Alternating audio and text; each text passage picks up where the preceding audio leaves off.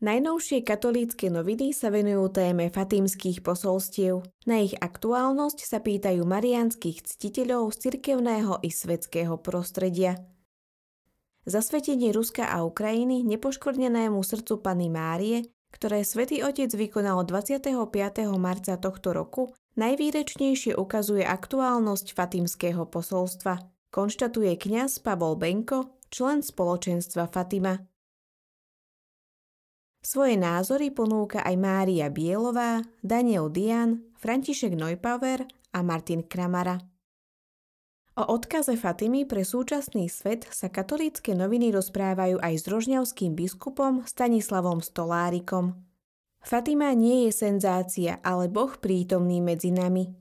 Kto toto pochopí, pochopí Fatimu v súvislostiach, ktoré môže naplno prežívať každý deň a nebude ju brať len ako historickú udalosť, ale ako štýl života, hovorí v rozhovore biskup Stolárik. Katolícke noviny prinášajú tiež reportáž z rodiny nepoškvrnenej vo Vrícku, kde pôsobia aj sestry Satmárky.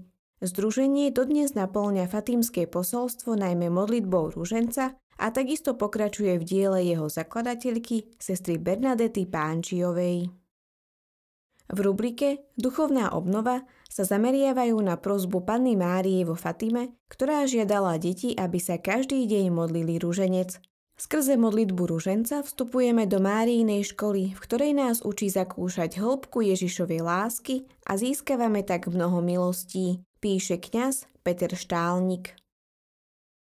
Katolícke noviny predstavujú aj projekt chlapských víkendoviek. Ide o skupinu mladých mužov, ktorí sa rozhodli zažiť bratstvo, objaviť svoj potenciál a porozprávať sa o tom, ako byť skutočným mužom. Našou víziou je, aby na Slovensku boli muži otcovia, ktorí majú živý vzťah s Kristom, aby ich odvaha, múdrosť, zodpovednosť a obetavosť neboli skryté či zakopané, ale viditeľné, hovorí Michal Srnec, člen týmu chlapských víkendov. Čo prináša októbrové číslo časopisu Posol? Páter Milan Hromník v úvodníku s názvom Dôstojnosť človeka upriamuje pozornosť na rešpektovanie dobrého mena a ctí každého človeka. Varuje pred hriechmi ohovárania a osočovania. Podľa duchovných cvičení svätého Ignáca radí, ako sa chrániť pred pokušením posudzovať iných ľudí. V Neratove kostol nezamykajú. Prečo? Odpoveď nájdete v rovnomennom článku Andrej Eliášovej v rubrike Apoštolát modlitby. Obsahuje nevšetné svedectvo o oživení Mariánskeho pútneho miesta v Českých Orlických horách. Tamojší kostol bol ruinou, no dnes priťahuje množstvo pútnikov. Čitatelia sa dozvedia, že za príbehom jeho obnovy stojí obetavý kňaz Jozef Suchár. Vzácna pamiatka na kardinála Tomka. V príspevku s týmto názvom opisuje Peter Roháľ prekvapenie, ktoré kardinál Jozef Tomko dva mesiace pred svojou smrťou pripravil učiteľom i žiakom jednej bratislavskej cirkevnej školy.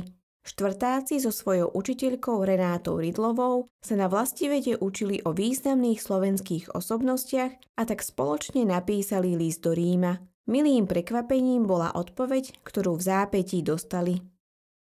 Hold lekárke z hospicu Alici Válkijovej vzdáva svojim príspevkom autorka Andrea Eliášová.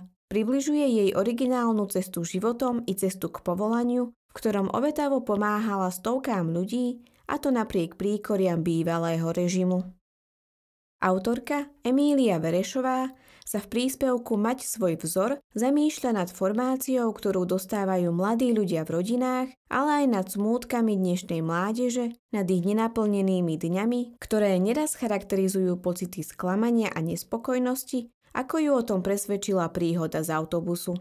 Spomína na správnu výchovu, ktorú dostala vo viacdetnej rodine. Životným vzorom ostáva pre ňu mama, ktorá vždy všetko ľahšie zvládla s ružencom v ruke.